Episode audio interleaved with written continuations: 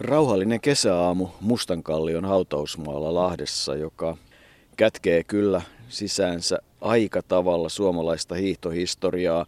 Täällä on äänitetty jo Milliville, Eikka Eino Kirjosen tarinaa ja nyt ollaan tapaamassa Suomen ensimmäistä hiihtolajien olympiamitalistia Tapani Nikua, mutta onhan se Arto niin, että emme me edes kuvittele kuinka monta punapaitaa tai Lahden hiihtoseuran tai alueen hiihtäjää tai hiihtovaikuttajaa täällä on.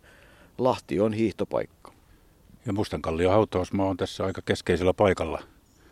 Voisi sanoa, että ihan kaupungin sydämessä, joten kyllä täällä varmasti monta hiihto on kuulunut lahtelaiseen kulttuuriin ja lahtelaiseen yhteiskuntaan niin pitkään, että ei voi välttyä siitä, että tällekin hautausmaalle on sitten elämäntyönsä suorittaneita – ja hiidossa mukana olleita varmasti päätynyt, niin kuin juuri sanoit, Kirjosen Eikka. Ja sitten Tapani Niku. Tavallaan tässä tulee niin kuin esille tuo elämän monimuotoisuus. Jotkut elävät pitemmän, jotkut lyhyemmän elämän, sillä Eino Kirjonen haudattiin tänne vuonna 1988. Hän oli silloin 55-vuotias, kun Tapani Niku vuotta myöhemmin, mutta jo 94-vuotiaana. Eli Tapani Niku elämä kesti 40 vuotta pitempään kuin Eino Kirjosen ja siinä on aika ero. Niin, ja Tapani Niku muistaa ajan, jolla Lahdessa järjestettiin maailmanmestaruushiidot ennen kuin maailmanmestaruushiihtoja edes oikeastaan olikaan 1920-luvun alussa. Taidettiin puhua Fissin kongressihiihdoista, mutta semmoinen jämtti miehen tarina, joka alkaa Haapavedeltä ensimmäinen päivä huhtikuuta 1895 ei tainnut olla aprillipäivä eikä ainakaan siinä kodissa aprillipiloja tehty. Kyllä se oli haapavetistä lestadiolaisaluetta, jossa varmaan kaikki oikeastaan oli syntiä. Urheilukin sellaiseksi melkein laskettiin. Ei siellä liialti naurulle ollut sijaa. Se kyllä naurattaa, että sitten myöhempinä vuosina Tapanin isä noin suurin piirtein salaa katseli poikansa harrastuksia, kun sen katsominen olisi tainnut olla kiellettyä tai ties mitä olikaan, mutta että sieltä Haapavedeltä se tarina kuitenkin lähti liikkeelle. Niin, se oli semmoista lestadiolaisaluetta, että, että vaikka itse ei olisi niin vahvasti lestadiolainen ollutkaan, niin naapurit olivat ja, ja siinä sitten vähän seurattiin, mitä tehdään. Ja siinä vaiheessa, kun Tapani isä alkoi antaa periksi tuolle hiihtoharrastukselle ja hyväksyä, että poika hiihtoa harrastaa ja ihan kilpailu mielessäkin, niin hän salaa katseli kerran Kerran väitetään muun muassa hevostallin sontaluukusta, ettei naapurit olisi nähnyt, niin katso pojan hiihtoa. Ja oli ottanut myös seinäkellolla aikaa, kun Tapani teki koehiidon 30 kilometriä, eikä siihen mennyt kuin pari tuntia, ei tainnut mennä kahtakaan tuntia. Ja, ja tuota, vaikka Tapani Niku itse oli pitänyt itseään lyhyiden matkojen hiihtäjänä, niin hän tuon koehiidon jälkeen uskoi, että kunto riittää pitemmällekin. Se, mikä on muuten harvinaista, on, että eihän hän Nikuna syntynyt. Ei, Karsikkaan kylä oli Haapavedellä ja karsikkaita oli vain sen verran paljon, että, että se esi-isä Nikun mukaan sitten se nimi taidettiin jossain vaiheessa ottaa. Kaiken kaikkiaan niitä karsikkaita oli kuusi sisarusta ja, ja kyllähän se Haapavesi kaiken kaikkiaan oli myös pitäjänä, hiihtopitäjänä aika merkittävä. Luomajoki, Ritola, Koskenkorva, Tapani Nikun lisäksi ja myöhemmin semmoinen yksityiskohta kuin Sauli Rytky, joka oli mitallisti viestistä vuodelta 1948 ja kyllä jo ihan lapsuudesta tulee mieleen semmoinen lause, että hyvännäköiset haapavetiset sinulla on jalassa. Niin, suksia tarkoitat. Kyllä, tulee mieleen, mutta en ole kyllä muista koskaan nähneeni niitä, minkä näköiset ne oli. En tiedä, mutta Haapavetisistä puhuttiin ilmeisesti. Se oli semmoinen ikään kuin johtava brändi, että, että se väline historia, no sehän liippaa tietysti Tapani Nikuun, mutta siihen ehkä palataan vähän myöhemmin. Joka tapauksessa Tapani Niku on Suomen ensimmäinen hiihtolaji olympiamitalisti. Kylkiluut murtuneena vuonna 1924 Chamonixissa, jonne se viisimiehinen joukkue junalla Berliinin ja Zyrihin ja monien vaiheiden myötä sitten loppujen lopuksi pääsi.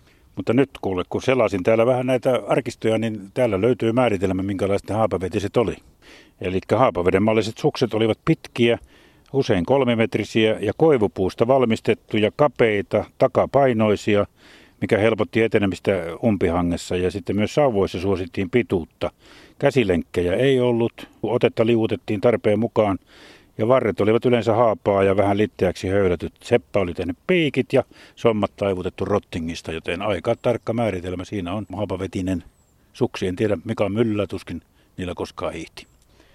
Tiedä häntä vaikka olisi suola hiihtänytkin, ota siitä selvää. Se tietysti aika hyvin tuli kuvattua tuossa, että siirryttiin se murtokausi tai oikeastaan se aikakausi, jolloin siirryttiin tasamaalta murtomaille. Se oli tietysti se osu just tähän ja, ja periaatteessahan se tasamaa-hiihto, siinähän nämä välineet oli niin, että suksen täytyy liukua pitkälle ja sauvat oli pitkät ja sen takia sauvoissa ei ollut lenkkiä, että voitiin sitten... Öö, ottaa ylempää kiinni ja saatiin sitä työntömomenttia paremmin. Se oli se, mutta että tämä on se merkittävä ajanjakso, jonka Tapani Niku ja hänen aikalaissa elivät, jolloin todella siirryttiin hiihtämään jäältä ja maailmallahan hiihdettiin silloin murtomaata ja on se varmasti ollut jonkinlainen kokemus käydä siellä Holmenkollilla katsomassa niillä välineillä. On, on, on, mutta tuota, mennään kohta Holmenkollille, mutta ollaan vielä tasamaalla, kun, kun muistan, kun Risto Niku, joka on tehnyt paljon isästään kirjoja, hän kuuluu niin sanottuun B-sarjaan perheeseen. Syntyi aikamoinen liuta lapsia, eli, eli kuten Risto Niku itse kuvaa, niin Ilona ja Väinö ja Anneli ja Olli syntyivät jo tuossa 20-luvulla ja, ja, ja Ollikin 1931. Ja tätä Risto Niku aina kuvaa A-sarjana ja hän itse ja sitten häntä ennen syntynyt Eero olivat sitten B-sarjaa. Joten siinä perheessä oli tämmöinen jako, mutta kuitenkin niin kun he hiihtivät joskus täällä Lahdessa sen jälkeen, kun Tapani Niku oli tänne Lahteen muuttanut, niin hiihtivät tuolla pojat Eero ja Risto ja isä, niin isä sanoi, että hänpä näyttää millä tavalla Ouluhiidossa pärjättiin. Ja se hän 60 ukkeli oli potkassut pari kertaa terävästi ja hetkessä oli 100 metriä rakoa jo poikiin, joten siitä Risto Niku sai aiheen ajatella jälkeenpäin, että jos olisi ollut sprinttihiihto silloin Tapani Nikun aikana, aikana tuota lajina, niin isä olisi saattanut olla erittäin hyvä tekijä siinä. Ja kyllähän Tapani niin kuin itse oli myöhemmin sitten, kun tuloksia katseli ja mitä häneltä löytyy, niin, niin oli aika monissa kilpailuissa oli tämmöinen muutaman kilometrin, ehkä kahden kilometrin, kolmen kilometrin nopeushiihto. Ja, ja siinä kyllä Tapani Niku oli selkeästi muita parempi, ihan, ihan ratkaisevasti jopa kymmeniä sekunteja. Hän harjoitteli sillä lailla, että hän teki semmoisia nopeita kolmen viiden kilometrin lenkkejä eh, semmoisessa tavallaan niin kuin tien kaviourassa, jossa suksi pysyi ja siinä pystyi kovaa vauhtia hiihtämään, mutta että se on ihan harhaluulo, että siitä se pohjat olisi tultu, että kyllä, kyllä Tapanin Nikun taustalla on tuhansia tai mieluummin kymmeniä tuhansia kilometrejä, jopa niin, että Kuopio onkin kolmen päivän aikana hiihdettiin ennen kuin sitten hiihdettiin 60 kilometriä kilpaa ynnä muuta, mutta se myös siihen hänen aikaansa liittyy tietysti tämä koko Suomen itsenäistymisen aika ja sitä edeltävä aika ja, ja sehän oli yksi semmoinen hidaste, koska pelättiin, että varsinkin suksien kanssa liikkuvat salskeat nuoret miehet niin olivat aikeissa varmasti lähteä sitten jääkäreiksi ja hiihtämään milloin Pohjanlahden yli Ruotsin kautta sitten Saksaan ja, ja Santarmit aika tarkkaan sitten tutkivat tilannetta eikä oikein matkustuslupia löytynyt ja oli aina riski joutua pidätetyksi. Ulkomaille ei päässyt. Se oli semmoinen asia, että, että vasta sitten 1920 ensimmäisen kerran, siinä vaiheessa Tapani Niku oli 25-vuotias, niin päästiin ulkomaille sisällissodan jälkeen se vaikutti osaltaan, että se shokki siellä Norjassa ja Ruotsissa oli aika iso. Niin, Risto niin kuin mukaan isä Tapani ei koskaan paljon sitä sodasta puhunut. Se oli sellainen kokemus hänelle, että hän ei sitä jakanut sitä kokemusta kenellekään, vaikka joskus, niin kuin Risto sanoi, lähes pumppaamalla joutui kyselemään, mutta silti ei vastauksia, mitkä liittyivät siihen vapaussotaan, sisällissotaan paljon saatu. Mutta, eli, eli 25-vuotiaana Tapani Niku alkoi sitten menestyä hiidossa, eli silloin lähdettiin ensimmäisen kerran Holmenkollenille lähdettiin valloittamaan Holmenkollenia, joka oli norjalaisjuhlaa ollut siihen asti, erityisesti Holmenkollenin 50, mutta ensimmäiset vierailut siellä olivat kyllä hyvin vaatimattomia, mutta sitten vuonna 2022 rävähti kyllä rävähti sen verran palaa muuten siihen sisällissotaan, että kyllä hänestä löytyy artikkelia ja muistitietoa siitä, että hän oli tämmöisissä Lilierin sukcijoukoissa satakunnassa. He siirtyivät metsiä pitkin aika paikasta toiseen ja näyttäytyivät sitten vastapuolelle aina siellä ja täällä. Ja kun liikkuivat nopeasti paikasta toiseen, niin antoivat semmoisen kuvan pienissäkin ryhmissä, että heitä on paljon siellä ja täällä. Ja, ja, ja siinä kilometriä tuli aika tavalla, että kyllä Tapani Niku joutui ottamaan osaa sisällissotaa ja otti osaa sisällissotaa jopa kohtuullisen aktiivisesti, mutta että ymmärrä hyvin, että hän ei ole siitä halunnut puhua. No niin, se Holmen Kollen. Aloitetaanko siitä, mitä sanoi Klaas Thunberg, vai mennäänkö siitä jo eteenpäin? Niin, vai mennäänkö oikeastaan siihen ensimmäiseen kertaa vuonna 2020, jolloin, innokkaasti sinne mentiin. Se oli hyvä silloin alkuvuosina, kun suomalaiset menivät sinne, niin ei silloin paljon tiedetty mitään. Ei, ollut, ei oltu nähty esimerkiksi banaaneja ja pojat söi banaanit kuorineen, koska ei kukaan kertonut, että niistä voi ottaa sen päällimmäisen osan pois. Maistuivat varmaan siltikin. Mutta tuota, se ensimmäisellä kerralla, niin siellähän oli sitten vesikeli ja siellä pantiin rasvaa pohjiin tuota, niin aika erikoiset murtomaasukset, ruotsalaiset Walter Flanderin kehittämät murtomaasukset oli silloin käytössä ja tuota, Niku teki niihin sitten muutoksia, porasi reijät ja laittoi nahkamäystimet ja sitoi kippuranokka kenkiin ja poltti avotulella pohjat suksista rakkuloilla, jotta eivät lipsuisi. No, sitten tuota Ooressa, Ooressa Niku voittikin näillä suksilla siinä matkalla Holmenkollenille reilusti, mutta Holmenkollenilla tuota, tuli se vesikeli, mutta hirveitä vauhtia suomalaiset olivat lähteneet kilpailuihin, koska norjalaisten sen aikainen hiihtokuningas Turleif Hauk oli sanonut, että jos tuota vauhtia hiihtävät, niin minun puolestani voivat voittaa, mutta eihän sitä tuoreessa nuuskassa sitä vauhtia pitkään riittynyt, vaan kun Niku tavoitti edellään lähteneen Anton Kolliinin, niin molemmat totesivat tilanteen toivottomaksi ja oikaisivat saman tien suoraan majapaikkaansa, jossa mäkimiehet sitten olivat vähän hiihtäjiä haukkuneet, kun noin helpolla luovuttivat. Niin, 2021 ja 2022 on sitten se vuosi, jolloin kaikki alkaa siitä Klaas Thunbergin arviosta. Siinä ensimmäisen vuoden jälkeen, ensimmäisen Holmenkollenin vuoden jälkeen, Niku muutti Porvooseen Emil Lampisen leipiin ja, ja silloin kehittyi muun muassa tällainen Niku-side, eli hän oli kehittämässä tietysti välineitä. Kokemus kertoi, minkälaista Holmenkollenilla oli ja minkälaista murtomaalla oli hiihtää ja takana oli kuitenkin sitten kilpailuja aina sieltä 1912-13 alkaen, jolloin muuten Tapani Nikun ensimmäisen vuoden ansiot kilpahiidossa olivat reilut kahdeksan markkaa ja kun siihen aikaan Kuopiosta sai suksia jopa 75 pennillä, niin kyllähän Niku ammattilaisena aloitti ja amatöörinä sitten uransa lopetti. No yhtä kaikki hän sitten kehitti vuonna 2021 Holmenkollenin välinekokeilu ja kauheasti epäonnea, eli ei vielä silloin seuraavanakaan vuonna menestystä, mutta sitten vuonna 2022 rävähti ja lippu meni puolitankoon.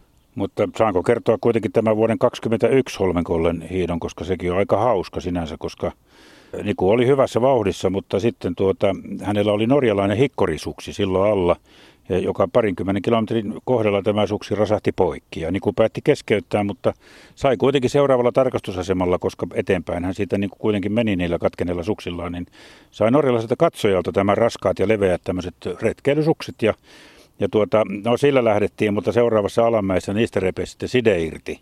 Ja Niku palasi takaisin, hohtimilla side saatiin uudelleen pysymään ja, ja ei kun menemään. Ja, ja jälkeenpäin on sitten pohdittu sitä, että on Nikun täytynyt olla ihan kauheassa kunnossa, koska kilpailun jälkeen hän sai kuulleensa, kuulla olleensa koko porukan nopein viimeisen 20 kilometrin aikana. Ja loppusijoitus kuitenkin oli vasta kuudes, lähes 20 minuuttia haukille hävinneenä, mutta mitä siellä voisi sanoa, olisi pitänyt pysytellä suomalaisessa koivusuksessa. Yhtä kaikki hän vasta silloin kolmatta vuotta varsinaisesti sai käyttää murtomaasuksia, tai oikeastaan toista vuotta silloin, koska seuraavana vuonna, kun sitten se kaksoisvuotto Anton Kollinin kanssa tuli, niin, niin kolmas vuosi murtomaasuksilla, ja, ja, ja se aikaan sai sen maansurun, mutta joko nyt päästään siihen, mitä Klaas no sanoi? Nyt päästään. Tuumperi oli, oli silloin 22 kilpailemassa ensimmäistä kertaa Norjassa maailmastaruuskilpailussa, jäi kolmanneksi ja sitten päätös illallisilla hän oli todennut, että hän, että hän on vielä kokematon ja nuori urheilija eikä pystynyt täällä Norjassa voittamaan, mutta että sanonpa teille norjalaiset, että huomenna Holmenkollenilta kuuluu kummia.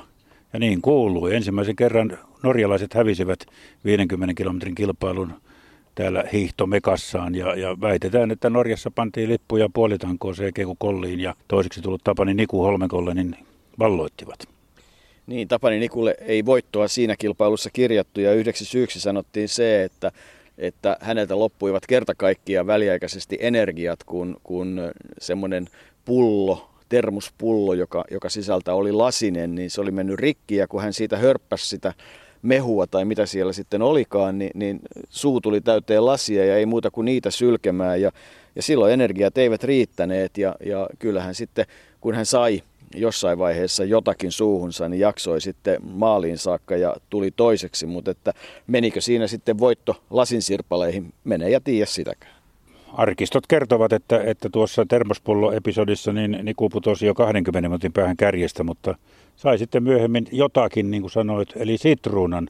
Ja sen sitruunavoimalla pääsi velliasemalle ja sitten tuli lisää voimaa ja sisua riitti vaikka kuinka paljon, niin maalissa oli niin kuin vain pari minuuttia hävis loppujen lopuksi Kolliinille josta kuitenkin tuli Holmenkollani ensimmäinen ei-norjalainen voittaja – ja ensimmäinen suomalainen Holmenkollanin valloittaja. Risto Nikun mukaan Tapani Niku ei koskaan siitä ollut pahoillaan, ettei hän voittanut. Kolliin oli hyvä tuttu ja perhetuttu ja, ja silloin kävi sillä tavalla. Silloin kilpailtiin mitä kilpailtiin ja tultiin siinä järjestyksessä maaliin, kun pystyttiin ja, ja Niku oli iloinen siitä, että kaveri voitti. Ei hän, ei hän ollut siitä koskaan pahoillaan, ettei hänestä tullut siinä mielessä ensimmäistä. Kun nyt muistelen sitä aikaa, milloin tuo hiihtokurani alkoi, tulee hyvin voimakkaana mieleen kerrallinen epäonnistunut lukukinkerin matka, suksilla tehtävä lukukinkerin matka silloisessa Karssikaan kylältä Suotuperälle. Matka oli noin 7 kilometriä. Oli silloin kai noin 10-vuotias. Ja meitä lähti suuri joukko samaikäisiä, vähän vanhempia tänne retkelle – ja mulla oli silloin kai liian paksut tai tuota, taitamattomat, sopimattomat sukset ja muutenkin heikko kunto, että parin kilometrin päässä tuota, oli jäätävä toisesta ja itkun kanssa palasin kotiin.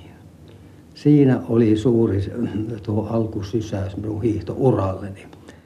1923 silloin Tapani Niku ihan omalla tavallaan harrasti peruskuntoharjoittelua vuoden 2024 olympiakisojen varten, vaikka ei ehkä varmasti silloin tiennyt sinne lähtevänsäkään ja eivät niin kyllä olympiakisatkaan vielä silloin virallisesti olleet, mutta hän perusti siis Haapavedelle suksiliikkeen ja, ja se puun hankinta niitä suksia varten vei hänet parhaimmillaan semmoisille 120 kilometrin lenkeille, että löytyi oivaa puuta. Ja kyllähän se nyt sitten on aika selvää, että, että kun ottaa huomioon sen, mitä hän siihen mennessä oli ehtinyt kilometrejä kerätä, niin, niin, niin niillä pohjilla ja sitten vielä sillä ovellalla nopeusharjoittelulla, mitä hän harrasti, niin jos niissä olisi hiihdetty niin kuin alun piti hiihtää, niin ties vaikka meillä olisi silloin sieltä ollut tuoda muutakin kultaa kuin Klaas Thunbergin kultaa. Samoin tapahtumia on, on tuota, niistä on Risto Nikuta jälleen, hän on kirjoittanut tämmöisen tehtävä alpeella kirjan ja, ja tuota, pyrkinyt siinä todistamaan sen, että isä olisi ihan yhtä hyvin voinut olla Suomen ensimmäinen hiidon kultamitalivoittaja kuin, kuin nyt, nyt hänestä tuli pronssimitalivoittaja. Se on pitkä tarina, mutta lyhyesti se voidaan kuitenkin tehdä. Mutta sitä ennen, niin kun Samonissa kuitenkin jälkeenpäin ne julistettiin ensimmäisiksi talvikisoiksi, niin niin haluaisin lukea urheilulehden artikkelista pätkä vuonna 1956. Siinä Tapani Niku kertoi, millaista hänen mielestään Samoniissa oli. Eli näin Niku kuvaili. Ei siellä paikan päällä kukaan hiihtoa tuntenut. Siksi radat olivat alppikiipeilijöitä varten. Katsoja ei ollut muita kuin pohjoismaiset johtomiehet ja toimitsijat. Kun Kanada voitti jääkiekossa mestaruuden, mitä loistavimman esityksen jälkeen katsomot ammuttivat tyhjyyttään. Sen sijaan kadulla tuli sikari suupielessä vastaan paksuvatsaisia herroja, joilla oli samanlainen lappu rinnassa kuin meilläkin. Siinä luki konkurrent, kilpailija. He olivat niitä silitysraudan heittäjiä, kurlingin pelaajia. Näin siis Tapani Niku. Nyt en valta olla kertomatta sitä, että kun Albertvillessä oli olympiakisat vuonna 1992, niin ajoin silloin Samoniihin ja, ja menin kaupungin tiedotustoimistoon ja kysyin, onko täällä ketään ihmistä vielä olemassa, joka olisi ollut jollakin tavalla mukana noissa ensimmäisissä kisoissa. Ja niin sieltä löytyi semmoinen vanha herrasmies, joka oli ollut toimitsijana ja ja kyllä hän suomalaiset sanoi muistavansa, mutta tietysti erityisesti Klaas Thunbergin, koska pikaluistelu oli ranskalaista lähempänä kuin tämmöinen alppihiihto, niin kuin voidaan sanoa, koska aivan älyttömällä reitillähän suomalaiset joutuivat 50 kilometriä ensin hiihtämään. Kyllä, viikon totuttelu siellä alppiolosuhteissa Chamonixin kylässä, jonne Genevestä. Kauanko sinne silloin junalla meni nyt sille ajaa rapian tunnin ja, ja se on kaunis ja perinteikäs paikka siinä Mont Blancin kupeessa. Reittien piti olla laaksoissa tuon 18 ja 50 kilometrin, mutta jostain syystä sitten yllätys kisojen alla oli se, että 50 kilometrin latu vietiinkin ylös vuorille ja noustiin lähes kahteen kilometriin. Sanotaan, että korkein kohta oli 1950 metrissä. No se 50 kilometriä ei sitten ihan mennyt nappiin, kun Turleif Hauksen tietysti voitti, jätti 22 minuuttia muita ja paras suomalainen oli silloin Raivio. Kilpailussa kolme mukana, Nikun ja Kolliin ja Raivio lisäksi myös Erkki Kämäräinen. Koivusukset, väärä voitelu, ei liisteriä, olisi ollut pitänyt hikkorisukset. Ja kyllähän se Norjan juhlaa se Chamonix oli, että yksi mitali Suomeen, 12 oli jaossa, mäessä ja hiidossa ja niistä loput 11 meni Norjaan, että eihän se mikään olympiakilpailu ollut, se oli Norja-Suomi maaottelu. Näin oli ja Tapani Niku 50 hän, hän vieri, niin kuin on sanottu, vieri sieltä alpeelta kaatuu ja vieri melkein majapaikkaan sillä rinteitä pitkin. Kaksi kylkiluuta poikki ja kaikenlaisia muitakin ruhjeita. Risto Niku on veljenpoikansa, joka on telemark-hiihtäjä Tommin kanssa käynyt sillä paikalla, mistä se latu silloin kulki. Ja jopa Tommi oli sanonut, että miten kuka on voinut moista rinnettä sen ajan välineellä alas tulla. No Tapani Niku valitsi sen tien, että hän tuli vierimällä alas sieltä ja suksen kappaleita siellä täällä ja kylkiluut poikki. Mutta Sisu ei antanut periksi, hän halusi lähteä sille 18 kilometrille ja, ja sai sitten luvan, vaikka nuo kylkiluut oli, poik, oli poikki ja muutenkin kivisti. Ja siinä tuli sitten se pronssimitali, joka olisi voinut olla myös kultamitali, koska kaksi norjalaista kärjessä olevaa hiihtäjää sillä matkalla, heidän piti alun perin osallistua ainoastaan yhdistetyn kilpailuun, joka hiidettiin siinä samassa. Ja, mutta Tapani Niku tietysti, niin kuin häntä kuvataan, että hän on jämpti ja jämerä mies ja ei hän sitten kokenut oikeudenmukaiseksi, kun toiset kerran hiihtää nopeammin, niin lähteä siinä siinä protestoimaan, enkä sitten tiedä liittikö se joukkuejohtaja Levälahden kielitaitokaan sitten oikeastaan siihen. Oli miten oli, niin, niin Niku sai sieltä muistoksi mitallin, sai sitten muistoksi toisenkin mitallin ja eiköhän mennä katsomaan Lahden hiihtomuseon millaisia ne mitallit ovat. Niin, kysymys oli tämän, tämän Ranskan Alppiklubin kultamitali, joka ikään kuin annettiin Tapani Nikulle korvaukseksi siitä, että hän ei sitä varsinaista kultamitalia saanut. Se jäi aina epäselväksi, että olivatko, oliko siinä ennen lähtöä muutettu sitä kilpailujärjestystä niin, että myös yhdistetyn hiihtäjät kuuluivat siihen erikoismatkalle, mutta joka tapauksessa heille annettiin mitalit sekä yhdistetystä että siltä 18 kilometriltä. Ja tämä Alppiklubin kultamitalin Tapani Niku sitten sai ja se pantiin Lahden hiihtomuseoon ja kun sanoit, että voitaisiinko mennä katsomaan, niin kyllähän me voitaisiin mennä katsomaan, mutta ei se siellä ole. Niin, sille on tapahtunut jotakin, eli Vorosen vei, ja siitä on tietysti aika hyvä kuvaus, mutta et ihmetellä täytyy, että, että Suomessa niin monessa paikassa niin arvokkaita esineitä on niin vaatimattoman suojauksen takana, kun kesäpäivän tunnistaa siitä, että ystävämme traktori lähestyy meitä hautausmaalla – Eli monessa paikassa, missä on oltu, vaikkapa Pihtiputaan keihäsmuseossa ja ties missä, niin, niin välineet on siellä kaikkien suurin piirtein kosketeltavissa ja kyllä ne nyt alkaa sadan vuoden jälkeen olla jonkinlaisia harvinaisuuksia, jolla on keräilyarmoa, kun kaikella tuntuu nykyyhteiskunnassa olevan arvo. Että, että tota, en nyt tietysti ihan hirveitä pluspisteitä anna hiihtomuseollekaan tässä kun on tehty tämä kivehakatut sarjaa, niin on, on erilaisten urheilijoiden kotona käyty ja, ja muuta ja nähty näitä kuuluisia mitaleita, minkälaisissa paikoissa ne ovat. Ja ei voi sanoa, koska saattaa olla, että joku saisi päähänsä lähteä sitten nappaamaan ne itselleen. Ei niitä kovin hirveän vaikea olisi monesta paikkaa varastaa, mutta toivottavasti nyt kukaan ei sellaista saa edes ajatuksiinsa. Niin tuo, tuo varkaus siellä Lahden hiihtomuseossa, siitähän on olemassa sel- selostus ja se, se hauskinta on, mikä tuota, voisi oikeastaan lukea varkausselostuksesta pätkän. Eli varkaita oli kolme, pariskunta ja musta-asuinen kaljupäinen mies, joka avasi ensimmäisenä Nikun mitalin laatikon ja sulkisen.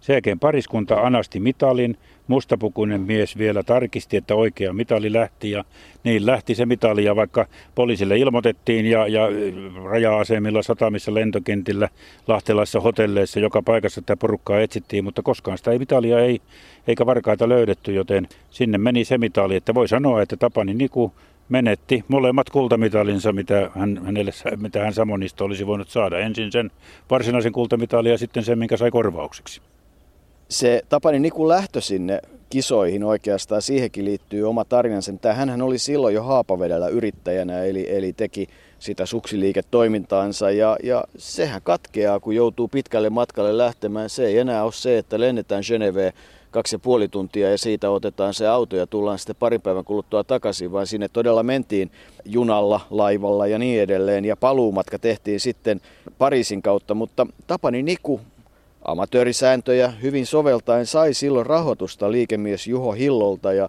ja se mahdollisti sen, että hän pääsi sitten lähtemään. Hillo oli huolissaan siitä, että Suomen paras hiihtäjä ei lähtisi kisoihin ja kyllähän hän siinä oikeassa oli, että olisi se mitali saattanut jäädä tulematta, mutta se mikä on hauskaa on se, että paluumatkalla Tapani Niku Pariisissa ei käynyt punaisessa myllyssä. Hän ilmoitti, että kotona on jotain parempaa ja Anton Kolliin oli tämä sitten kertonut kotona ja kerrotaan, että Hiljamaria puoliso olisi siitä ollut kovin riemuissaan tästä Tapanin menemättä jättämisestä.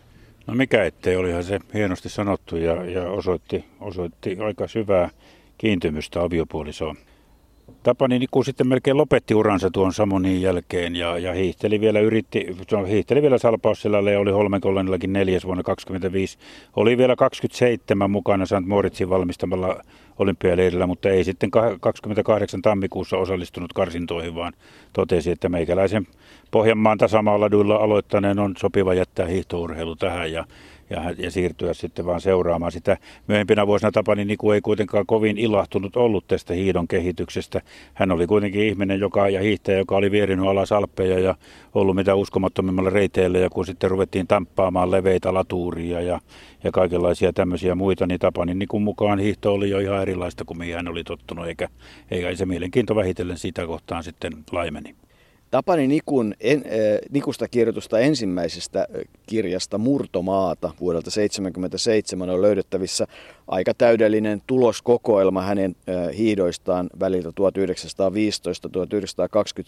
Ja siinä oikeastaan kiinnittyy huomioon siihen, että 21, 23, 24, 25, 26 Niku joka vuosi voitti Suomen mestaruuden pääosin 30 kilometrillä, mutta joinain vuosina 30 ja 60 ja muutaman kerran 10 kilometrillä. Eli kyllähän Suomen eh, hiihto ykkönen selkeästi oli sen 20-luvun alun ja puoliväliin saakka, aina todella sinne eh, vuoteen 27 asti. Tapani Nikua kuvataan herrasmiehenä, jämtinä miehenä, joka oli luontoihminen. Sanotaan, että hän oli jämäkkä, mutta sitten toisaalta hänen huumorintajuaa ja, ja muuten kuvaa se, että Chaplin oli hänen suuri suosikkensa ja ruoallakin on oma merkityksensä. Kerrotaan, että Tapani Niku oli erinomainen kokki, jonka ehdoton bravuri olivat paistetut silakat – lapsuuden herkustakin hän mainitsee muuten siinä ensimmäisessä kirjassaan, että ihan pikkupoikana kerran vuodessa tehtiin matka sitten sukulaisiin muutaman kilometrin päähän ja siellä sai ylitse vuotavan herkullista herkkua pitkään keitettyä riisipuuroa. Se oli varmasti herkullista, mikä siinä.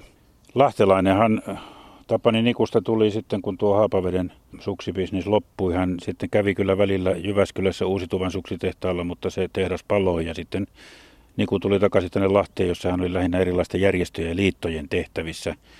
Täällä hän sitten asui viimeiset 40 vuotta lähes tulkoon elämästään ja kuoli vuonna 1989 tietysti tuo no, huomattava iäkkäänä 94-vuotiaana. Neljä vuotta aikaisemmin oli vaimo Hilja, joka tunnettiin politiikasta ja ennen muuta pakinoitsijana kuollut ja se tietysti nopeutti Tapaninkin lähtöä. Merkittävää oli se, että kuitenkin vuonna 70, joka oli ensimmäinen valtion osoitus, minkä Tapani Niku sai, oli, oli urheilijaeläke ja hän sitä tietysti arvosti koska isä oli hiihdollaan, niin kuin Risto Niku sanoo, kannustanut nuorta itsenäistä Suomea. Mutta toinen kunniaosoitus tuli sitten aika yllättäen heti seuraavana päivänä, kun Tapani Niku oli kuollut. Eli Harri Holkerin hallitus oli päättänyt, että Tapani Niku haudataan valtion kustannuksella ja Risto Nikun mukaan se tuntui kyllä omaisista hyvältä. Ja merkittävää on tietysti se, että Tapani Niku on edelleen viimeinen valtion kustannuksella haudattu urheilija. Niin, sellainen tarina noin päällisin puolin Tapani Nikusta. Hänestä on paljon kertomuksia sieltä lapsuudesta ja nuoruudesta ja kyllähän se 2000-luvulla on aikalaisen kummallista katsella sitä, miten paikasta toiseen liikuttiin, millaisilla välineillä ja kuinka pitkiä matkoja ja millä tavalla. Eli se, mikä meille tällä hetkellä neljällä pyörällä kulkee moottoritietä, niin se tämän ajan ihmisille oli sukset ja, ja parhaassa tapauksessa polkupyörä.